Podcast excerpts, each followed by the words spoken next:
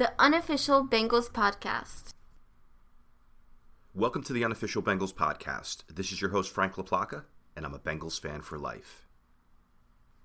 All right, this episode is going to be a review of the Ravens game and a preview of the Jets game. Sans is going to stop by with his expert analysis, and we're also going to welcome special guest Mario Malave from Into the Bengals Verse.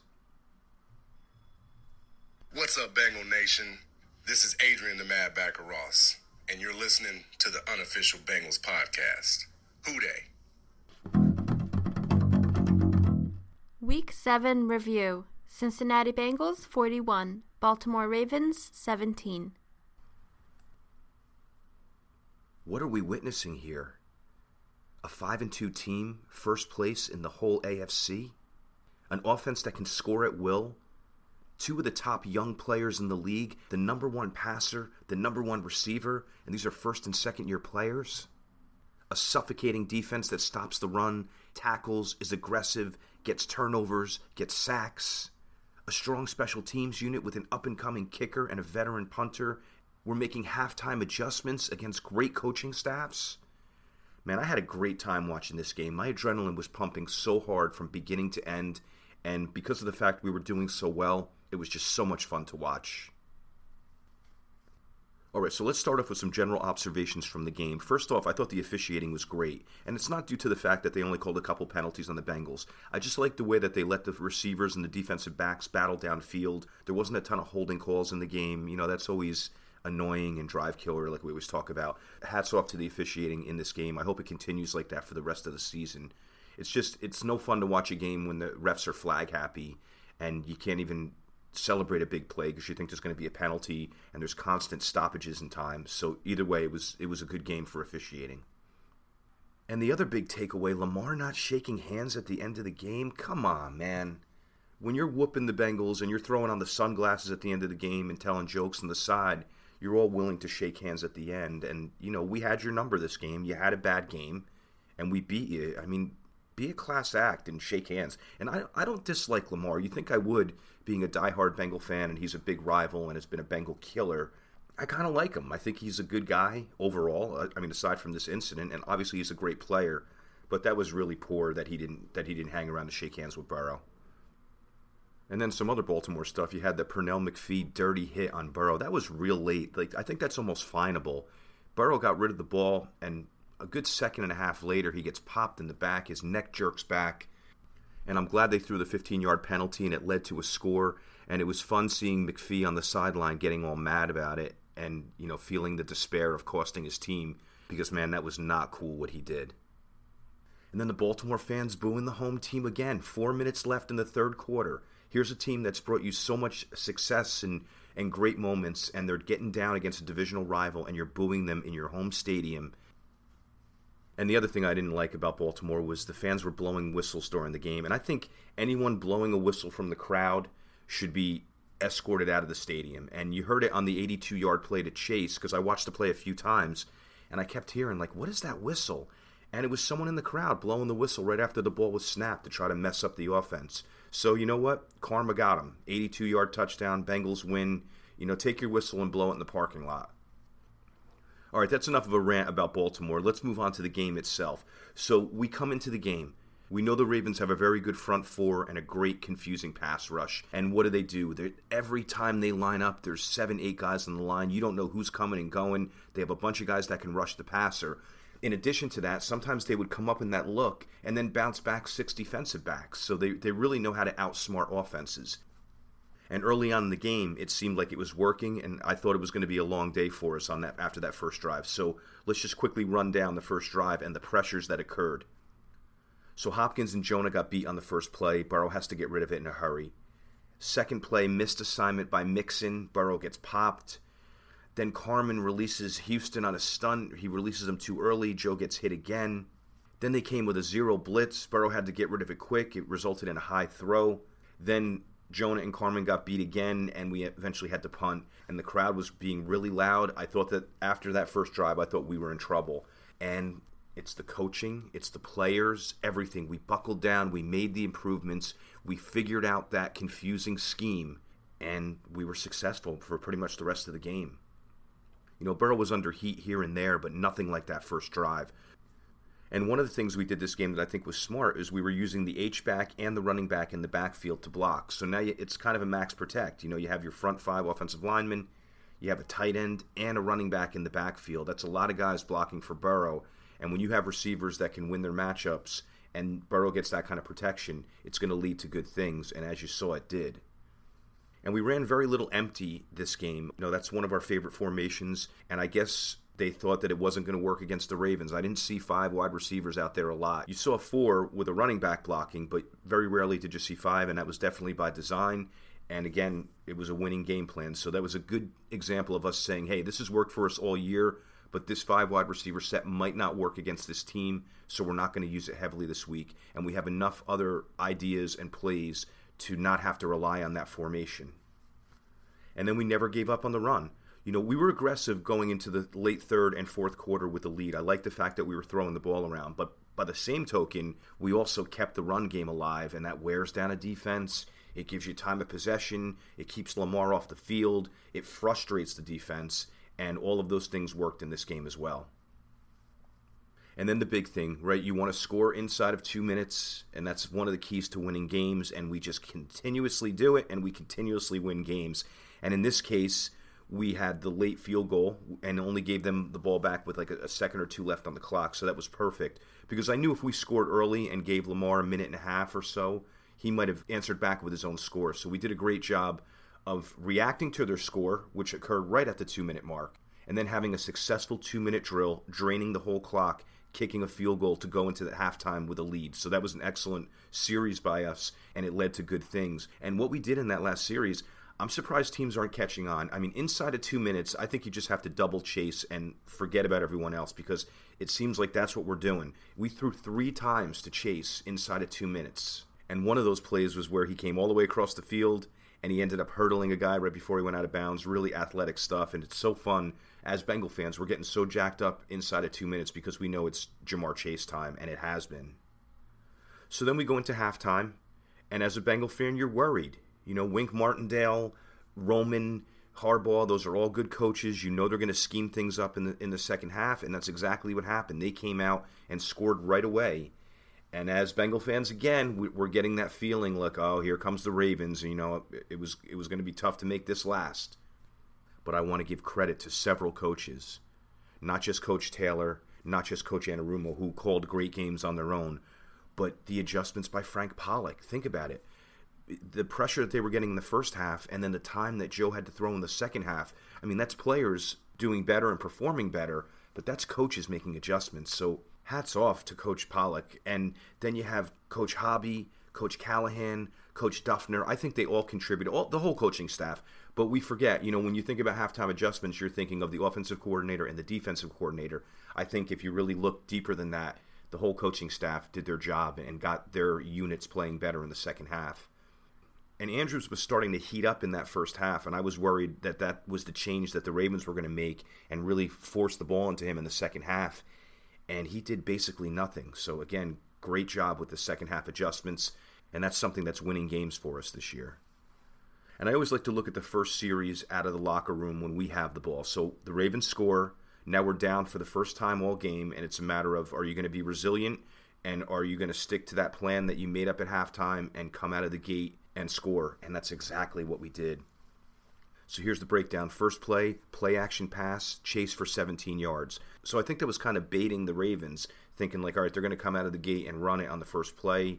And we knew, hey, we're going to fake the run, and Chase is having a lot of success with those short and intermediate routes this game. And there it was, 17 yard pass on first down, first play of after the half for us. Then they run Mixon left for five yards, and I think they run Mixon right more than they do left if you break down the numbers. And uh, it was nice to see them go left with him. Again, you know, changing things up a little bit. Maybe they're predicting us to, to be going behind Carman and Reiff. In this case, we went behind Spain and Williams. A nice five yard run on another first down sets up a second and short. Then, third play, another slant to Chase for 21 yards. I mean, turning 12 yard plays into 20 plus yard plays, that's the way you do it. And so that was the third play coming out. And then the fourth play, we go into the four wide receiver set, and Uzomah scores the big 32 yard touchdown, which kind of broke open the game, and we would never relinquish the lead after that. And then some other observations. I feel that we contained the receivers very well. Marquise Brown did have the big play, but aside from that, he didn't do too much damage. And the same thing with Bateman. He was quiet in the beginning, and then he came alive with a couple big catches, and I was like, oh, that's part of their plan. You know, they were going to save him and then introduce him all at once in this game. And, you know, we, we made sure that he wasn't a factor aside from those couple catches. And then we held Lamar to four third and fourth down conversions. So, you know, a third down conversion or a fourth and one, whatever. Normally, Lamar's going to kill you for quite a few of them every game, and he has done that to us repeatedly. You know, I always go into, into the game saying, against him, saying, oh, they're going to have a third and 16, and he's going to run for 17 yards. But we limited that in this game. So it, it happened four times, and that was one of the keys to stopping him and getting a, a victory in this game. And Lamar Jackson was very inaccurate throwing the ball. There were several passes that could have been complete that he was just way off on. And then on to the coaching. Again, we did outcoach them with our adjustments. John Harbaugh has had the best of us for quite some time now, and it was really exciting to see him get outcoached after the half. He wasted that one timeout. I don't know why, you know, in the fourth quarter where they need timeouts, especially when you're behind, to try to draw us off sides, it, it just didn't make sense. So they wasted a timeout he was acting like a baby with the officials all game too, and you know how I feel about that. I, will never blame officials for a win or for a loss, and he was just riding those guys constantly during the game. And, it, and it's like, you know what? Get your guys to play better, then you won't have to yell at the officials. And they had the two false starts with eight minutes left in the fourth quarter. That's a lack of discipline. Again, changing to the guard here. That's what I'm feeling. All right, so let's move on to some key plays from the game. So, in my opinion, I think every play was key in this game. It was such a, a, heavy matchup for first place against a good team on the road, but there was three plays in particular that I thought made the difference in the game. So here we are. The first play, we're in a 3-3 game here. The game could go either way. And what happens? We go to that three tight end set, which has been very successful for us. Teams aren't catching on to it. It's not necessarily a running play when we have three in there with Auden Tate going in motion. And a lot of people will see that play or see that formation and think that it's going to be a running play. So, what do we do in this case? We send Tate in motion. Now they think it's going to be a run to the right. We do a play action to Mixon. I mean, all the ingredients of, hey, this is going to be a run. And what happens? Sample gets a nice block on Campbell by redirecting him, gives Burrow just enough time. Uzomah wide open down the middle, makes the catch gives the stiff arm to Humphrey, and he knocked Humphrey about five yards off of him, and that's why Humphrey couldn't recover. And then he showed the speed and outraced him to the end zone. So it was nice to see that play at a big time against one of their best defenders. And it was two plays, 80 yards, 37 seconds. That's what this team is doing. We can score very quickly. And the Ravens go up, they're at home. You think the floodgates have now opened. We answer them back in 37 seconds I can't be more thrilled about how this team is playing. Second big play.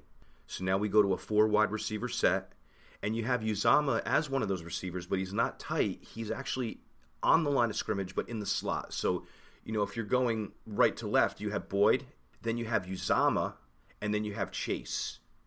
So what do they do? Chase Chase runs out and delays a little bit and kind of holds his man short. Boyd runs a quick out, gets a bunch of defenders to come up thinking that's going to be the route and the Ravens lose track of Uzomah. They're, they're putting him one on one on a safety who was late getting over. Uzomah catches it, breaks the tackle, runs right through Elliott's tackle, and there it was, another TD. And I think that was the biggest play in the game because that kind of cracked it open. And then the third big play is obviously the most exciting play, and that Ja'Marr Chase 82 yard touchdown. I mean, pound for pound, that was the best play of the game, but I think the Uzomah TD that happened before this was the most important play in the game. I don't know if that makes sense. So what do we do? We go into my favorite formation with four wide receivers and a running back. Burrow gets a low snap, but handles it, drops back, puts the ball only about 15 yards in the air.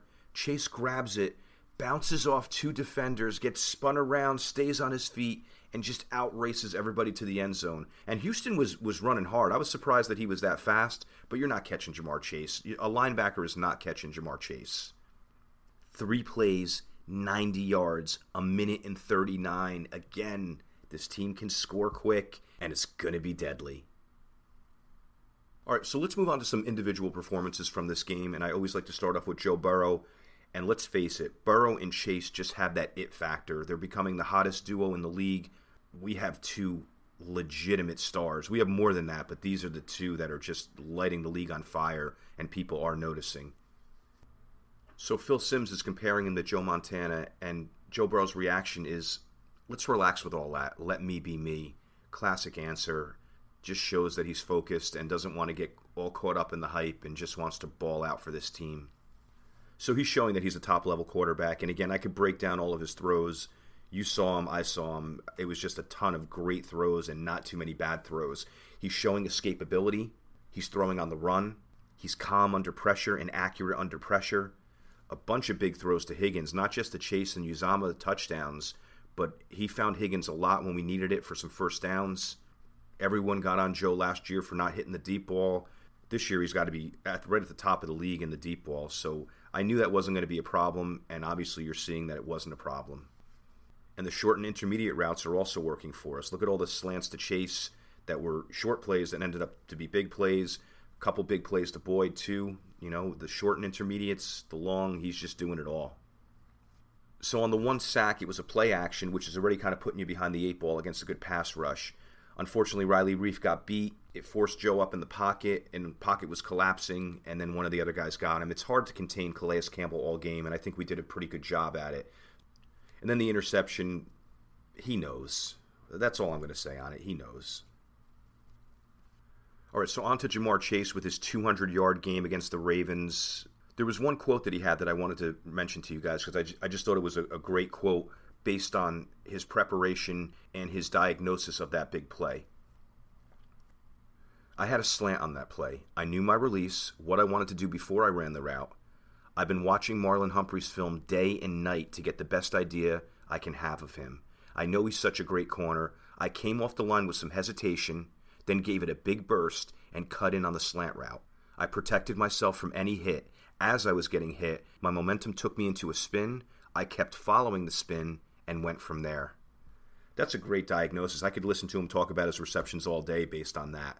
And that's exactly what happened. I, I mean, he destroyed Humphrey all game, and that was big. And that's what I said coming in. Just because they have a, a big time corner doesn't mean you can't throw at him. You know, these guys aren't Deion Sanders out there where it's absolute shutdown all the time. Anyone's vulnerable. And if you can show that your number one receiver is beating their all pro corner, that's a big statement. And that's exactly what happened this game. And it just seems like every time Chase gets the ball in his hands, it's electric, it's exciting. Even the short passes, you're just wondering if he's going to break it. It's a player that's just thrilling to watch.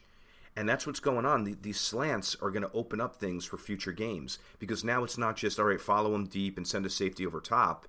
It's like he can kill us with the slant as well. And now that might get teams to bite up on the shorter route, and then that's going to open the deep routes. I mean, there's the sky's the limit with what this guy can do, and Burrow's going to find him repeatedly. And then on to Tee Higgins, you know, playing a good number two in this game. He had three or four big first down conversions, was pretty much catching everything that was catchable, and another big threat that defenses have to account for. Joe Mixon, I think right now only Derrick Henry is running harder than Joe Mixon. He is just lowering his head. No one wants to tackle him. His TD run, it was instinctive. He showed the vision of a great running back. He was quick to the hole, and then it's flat out speed power if you want to get in his way. And you could see there were several defenders that were kind of flinching as they knew they had to come up and tackle him. And that's a big statement to make from your running back, and, and we're seeing the results of that in his play.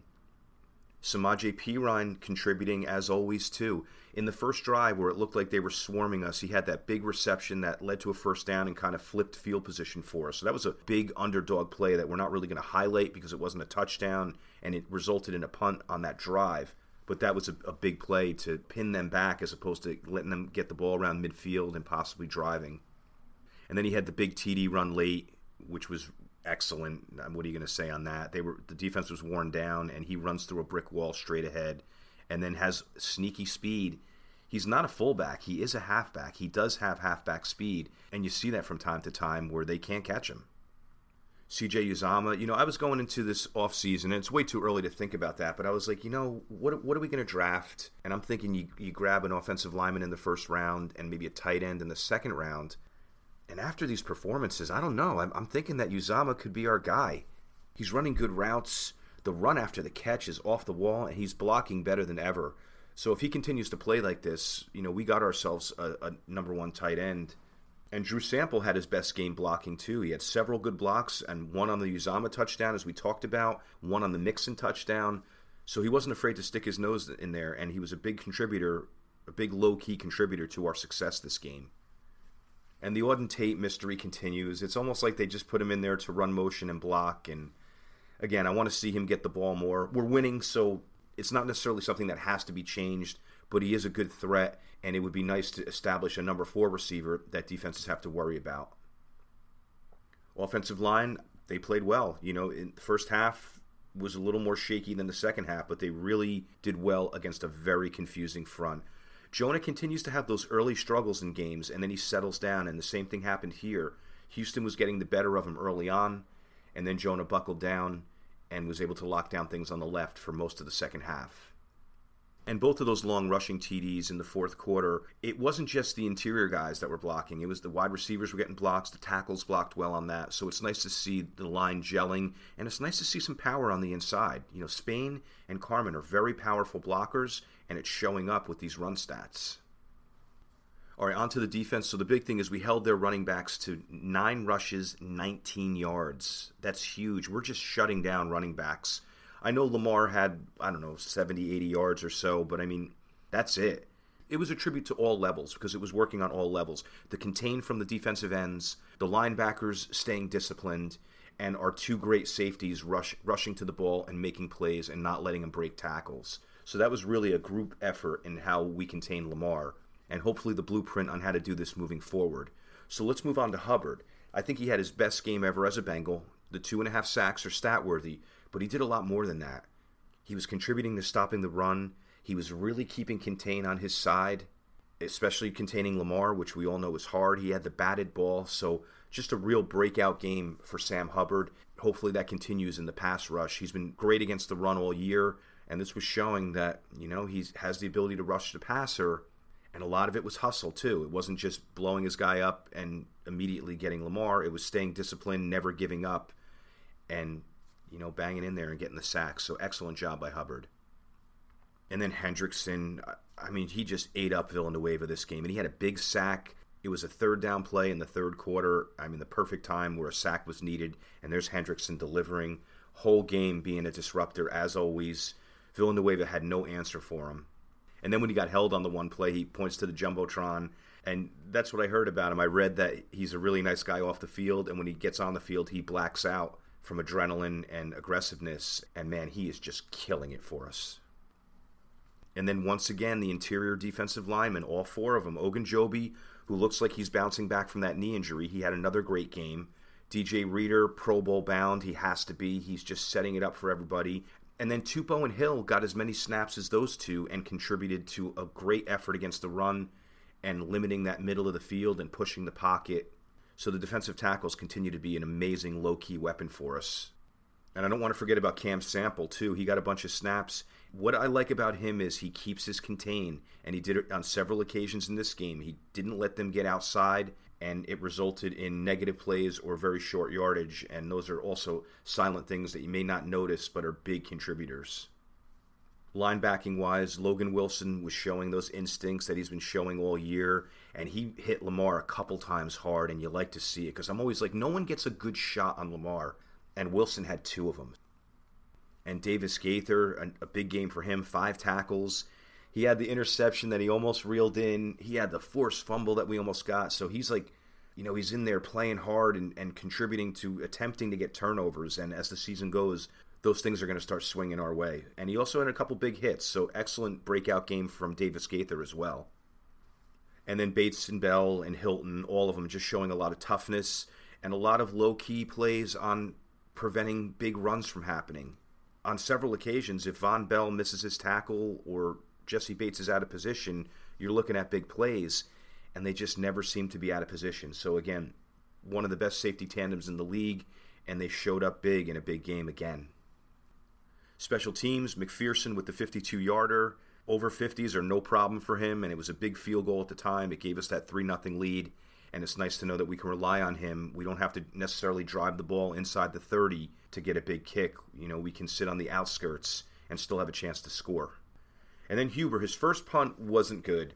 Uh, we punted from like the 45, and it just went right into the end zone. No chance. So that's like a, you know, your net yardage there is only like 20 something. But the rest of the game was great.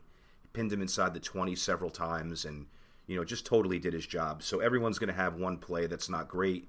That happened to be his first one of the game, but he settled down and was the Kevin Huber that we all know and love and our kick and punt coverage continued to be excellent. There was one lapse where they got a bunch of yards, but against a team like the Ravens that is coached very well on the special teams unit, if you're giving up just one bad play and it's not even that major, I mean, that's an outstanding outing by our coverage units as well. And the last thing I wanted to highlight about special teams, I think we need to get some more production out of the punt return game. I don't really know the options at this point. Darius Phillips has shown he's been reliable catching the ball. He did have one nice return this game, but there's just still too much side to side going on, and it's resulting in short runbacks and our punt return game not being a factor. I almost think, and this is just an idea, that maybe you give Pooka Williams a shot for a game or two. So that's it. What do you say? I mean, just one of the best wins in a long time for us. And now the Jets are coming and the way this team's mindset is, I don't see that as a trap game. I just see us continuing the momentum and plowing over the Jets and then getting ready for the Browns. But again, one game at a time.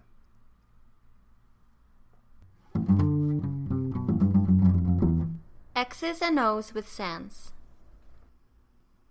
All right, we're here with Sans. Sans, how are you today? I'm doing pretty good, Frank. How are you doing? Amazing after that win. What are your thoughts on how everything went today? just a big statement win. I know that's more of a college football term, it seems, but to me, like, there's always these type of wins for a team that's come around. You think of the Rams, and before they became the Super Bowl contenders, the year before that, they were, I think, 10, 11 win team, and they beat the Seahawks, who were the team to beat in the NFC West by about 20, 25 points you look last year and nobody took the Browns that serious, even they got swept by Baltimore. They beat Pittsburgh week 17, but other than that, it was, well, they're a wild card type team. And then, boom, they beat Pittsburgh by 20 something points. And then everybody's penciling them in for a possible Super Bowl run. So to me, I think now I've felt this way for a little bit that they're at least legit playoff contenders. And now maybe they're even more than that after that statement win. But uh, one game at a time but this should turn the tides to the national media, in my opinion, that this team is more than just a scrappy upstart team. This is a legitimate playoff contender and possibly more. Sans, did you see anything in the game? Like, what, what, what was the reason for us being so dominant in the second half? Was there anything like X's and O's that you were seeing? I don't even know if it's an X's and O's thing, but it's the Jimmys and Joes type thing was Ja'Marr Chase just started showing up. Uh, I thought early on in the game, it seemed like the Baltimore cornerbacks were kind of giving the Bengals wide receivers fits. They were really letting them play, letting them grab and push and hold on, and, and that went both ways. They were calling it very loose today. But then it seemed there was a big play to Chase against Humphrey right before the half. I mean, as always, Chase makes a big play right before the half. And then the second half happens, and he's just blowing up. He had that 80 yard catch and run, which I've always thought his ability to run after the catch is underrated. Nobody seemed to ever talk about it, but his legs, he's like, he's built like a running back. And I mean, his legs are just so strong that first contact, weak contact, that doesn't bring him down and he made a spin move to and he stayed on his feet great balance too and was off to the races. That's just something that he does. He's always had that type of ability and to me the thing that was most impressive from him because really i think he was what turned the tide for the most part there was two touchdowns to uzomah and i think those were well designed plays. And then there was uh, Tee Higgins was making some clutch third down grabs for first downs. But when I think of Ja'Marr Chase, it's just I had questions coming into the season, like he gave up his chest too much on the release, and Marlon Humphrey coming into this game is a guy that's really, really good at jamming guys, and he was work. He must have been working on his release because he was blowing Humphrey off of the line. I mean, instant separation, catch the ball, and the ability to run after the catch helps that too. But 200 yards, insane game from him.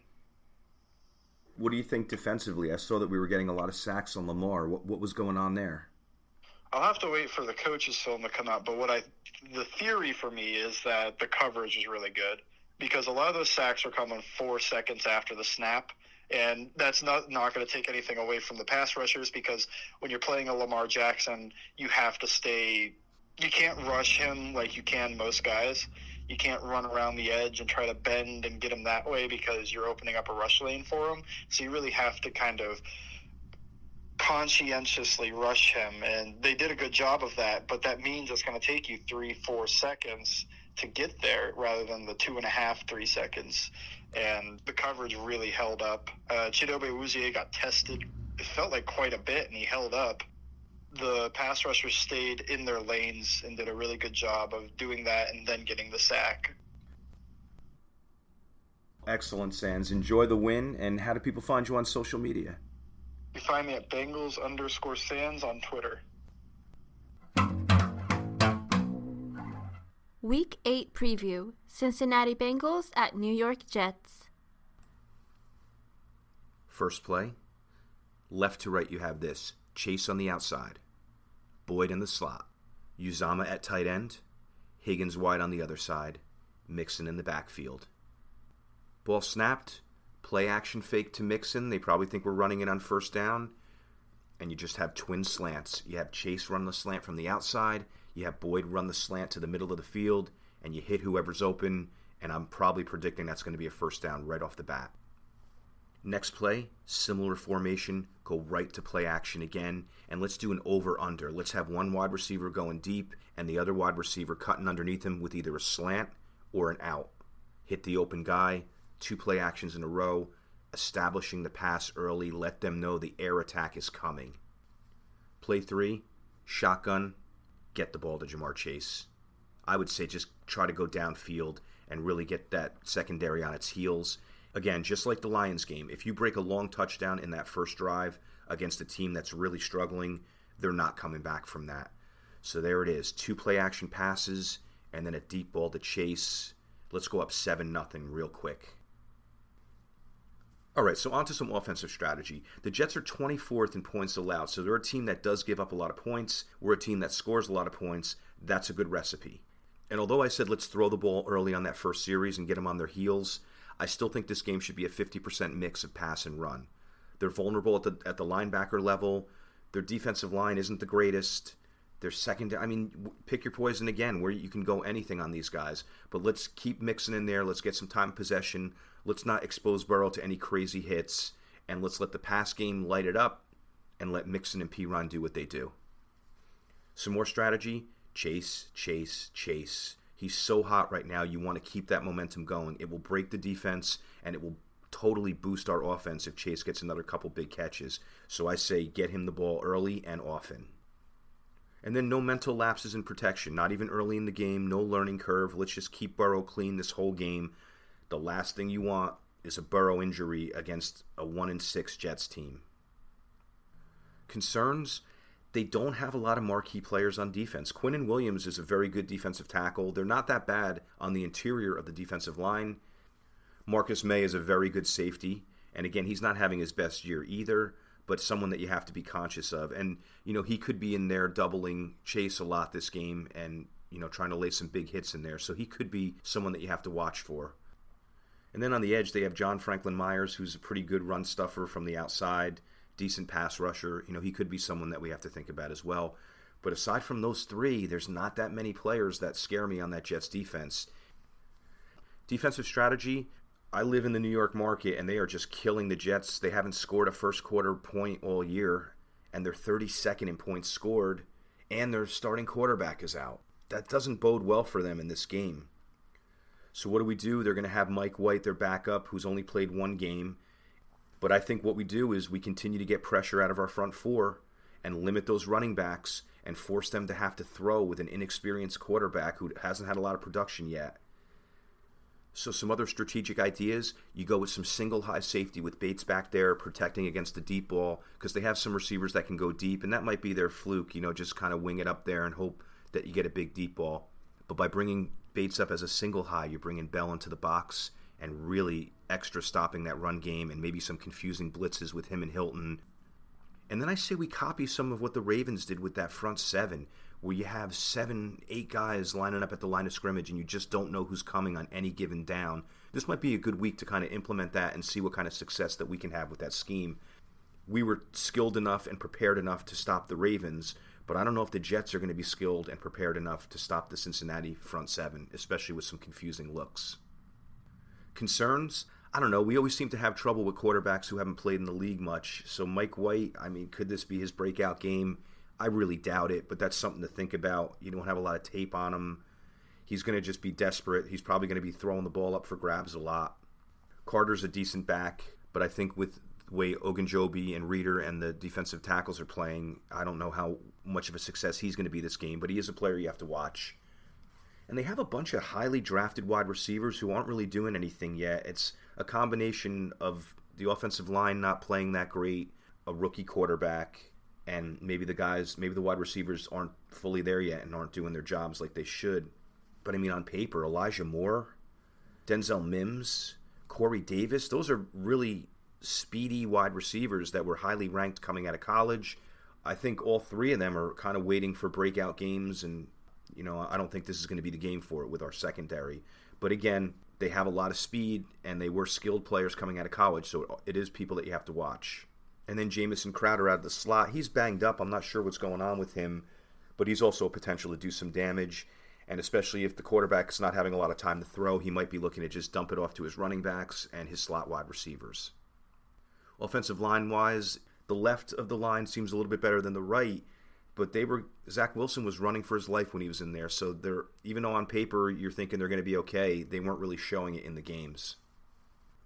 My prediction for the game, I don't like to overlook teams because every team has NFL players and superstars and schemes and you know they're game planning for us just as hard as we're game planning for them.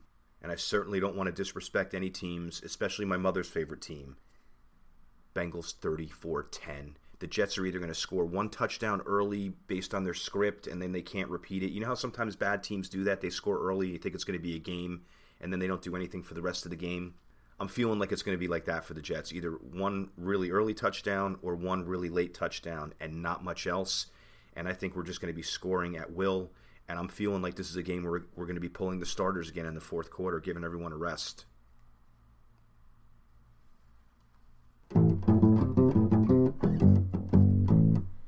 Unofficial Bengals podcast would like to welcome Mario Mulave.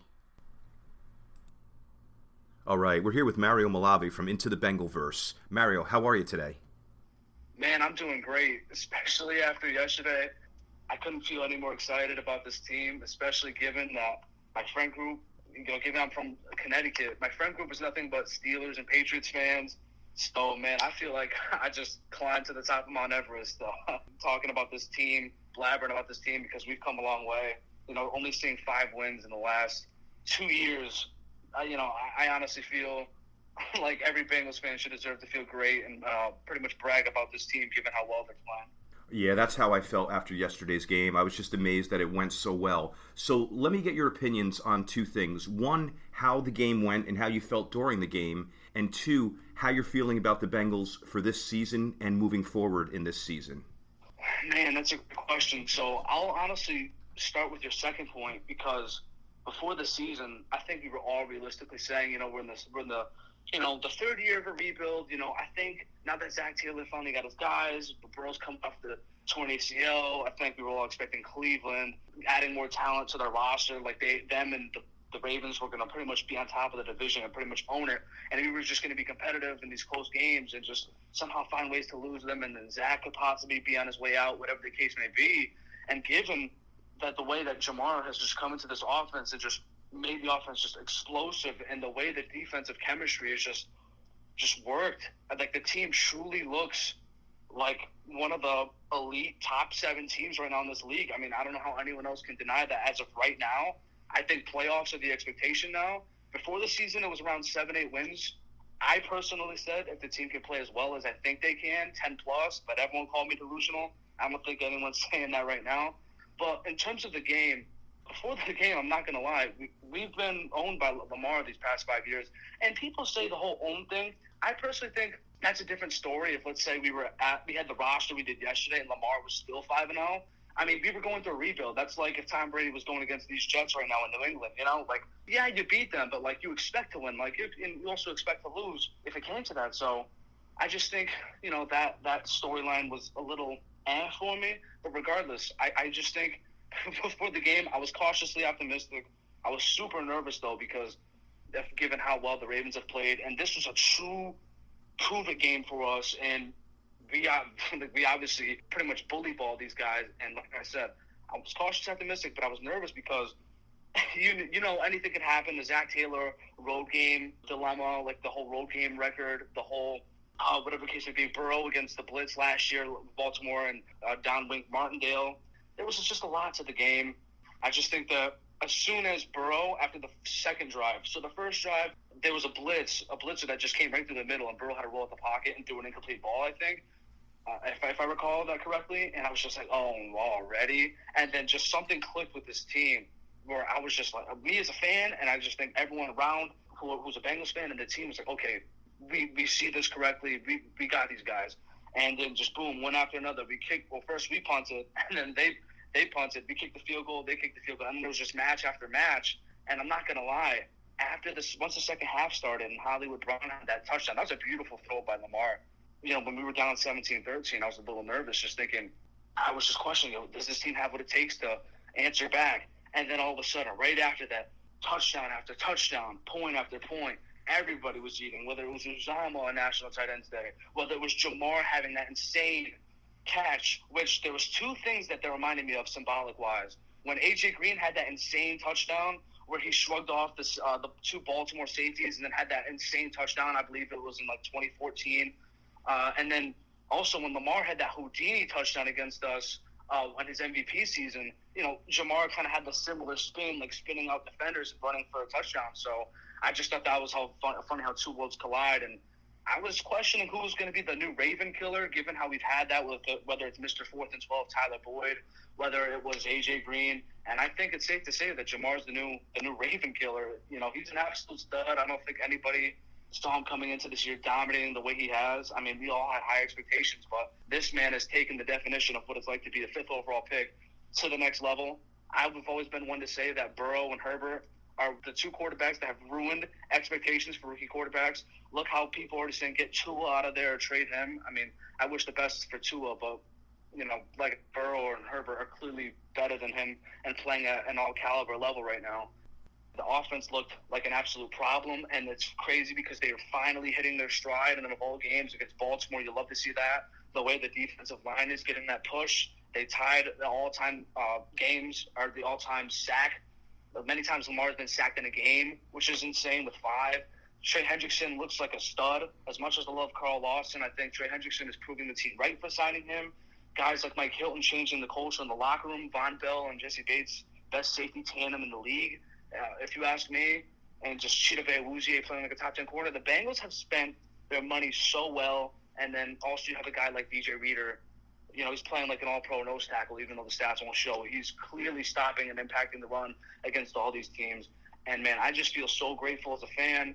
I'm so appreciative of this team. I think they're only going to get better from here. And what better way to prove that you can handle success than to have a game against these Jets coming up? I mean, we should all expect that that has to be a win. You know, I definitely know where I stand on this team. I expect them to make the playoffs. And honestly, given how we beat Tennessee last year, I believe we're way, way better than how we were last year.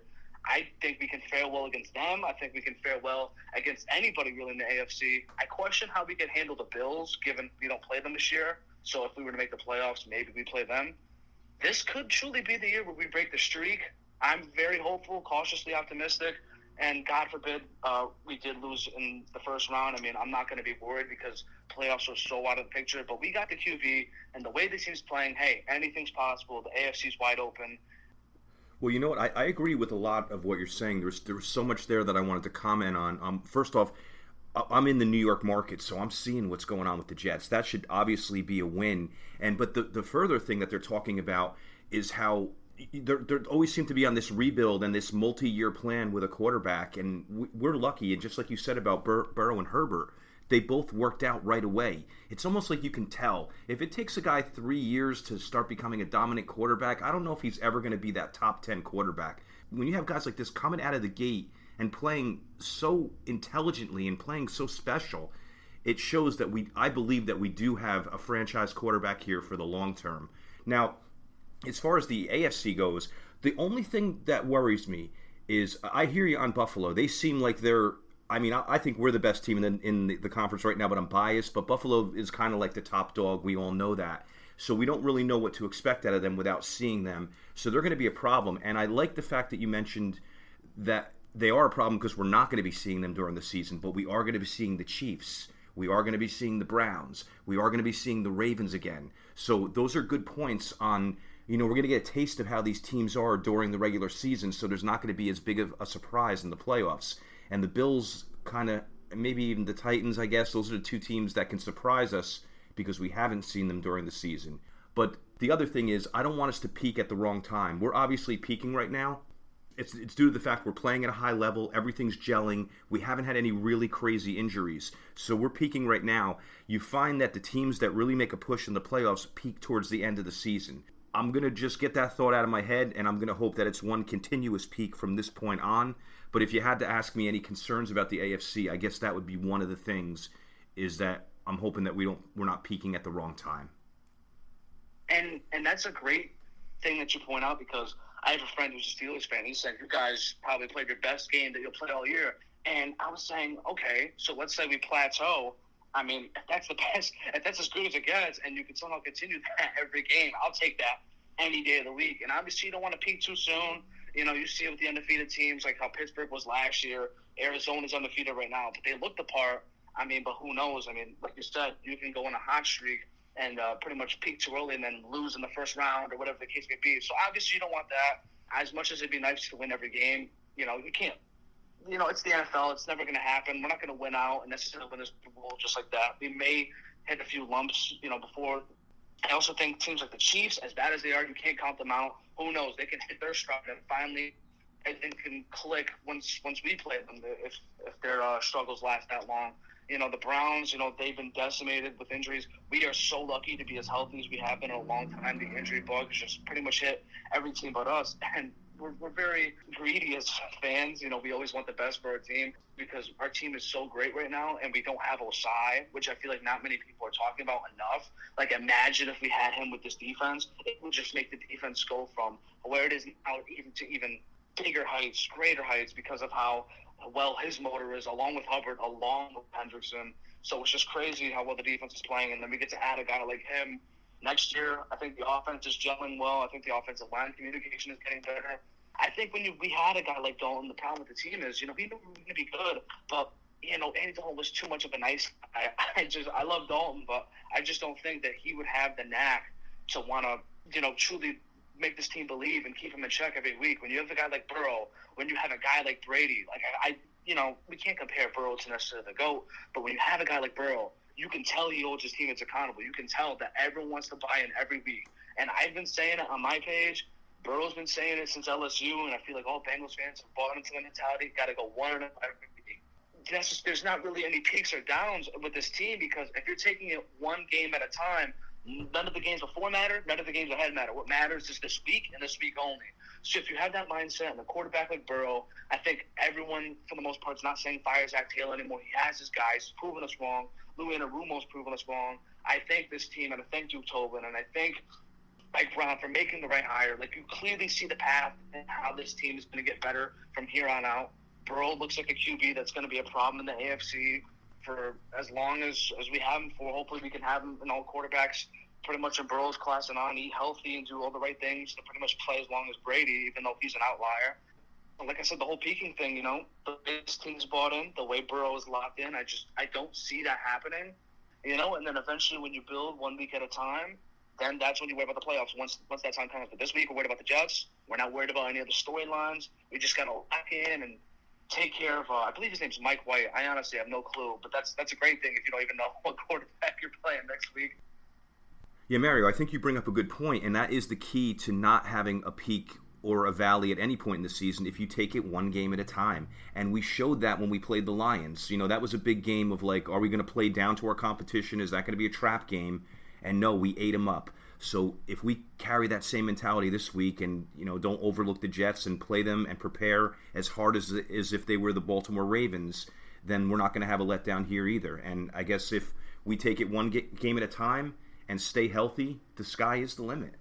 Yeah, I completely agree. We'll see what this uh, the rest of the year has to offer. Hopefully, Ja'Marr becomes an All-Pro receiver. Bro makes Pro Bowl. You know, whoever else on defense, Hendrickson's Pro Bowler. I mean, get this team multiple Bengals from offense, defense, special teams. Uh, pretty much make that top 100 list. Like you said, sky's the limit. We'll see what this team has to offer. Excellent work, Mario. How do people find you on social media? Yeah, you can find me on YouTube. That's where I post my videos and my recaps and previews at Into the Bengalverse. You can also find me on Instagram, same name, at Into the Bengalverse. I'm also new to the Twitter world, at Bengalverse on Twitter. And then on Instagram, I also like to give game previews, game recaps, thoughts. But yeah, that's where you can all reach me.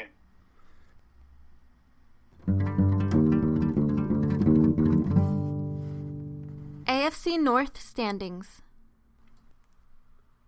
The Bengals are currently 5 and 2 and in first place in the AFC North over the 5 and 2 Ravens because we have the head-to-head and the better divisional record. The Browns are in third place at 4 and 3 and the Steelers are in last place at 3 and 3. The Bengals are currently the number 1 seed in the AFC. That'll do it for this episode. Next episode is going to be a review of the Jets game and a preview of the Browns game, and we're going to bring in some special guests as well. I'd like to thank at Bengals Highlights on Instagram, the best page out there. Really cool highlights, really cool music, definitely something you should check out. Thank you for listening to the unofficial Bengals podcast. This is your host, Frank LaPlaca, and I'm a Bengals fan for life. The unofficial Bengals podcast.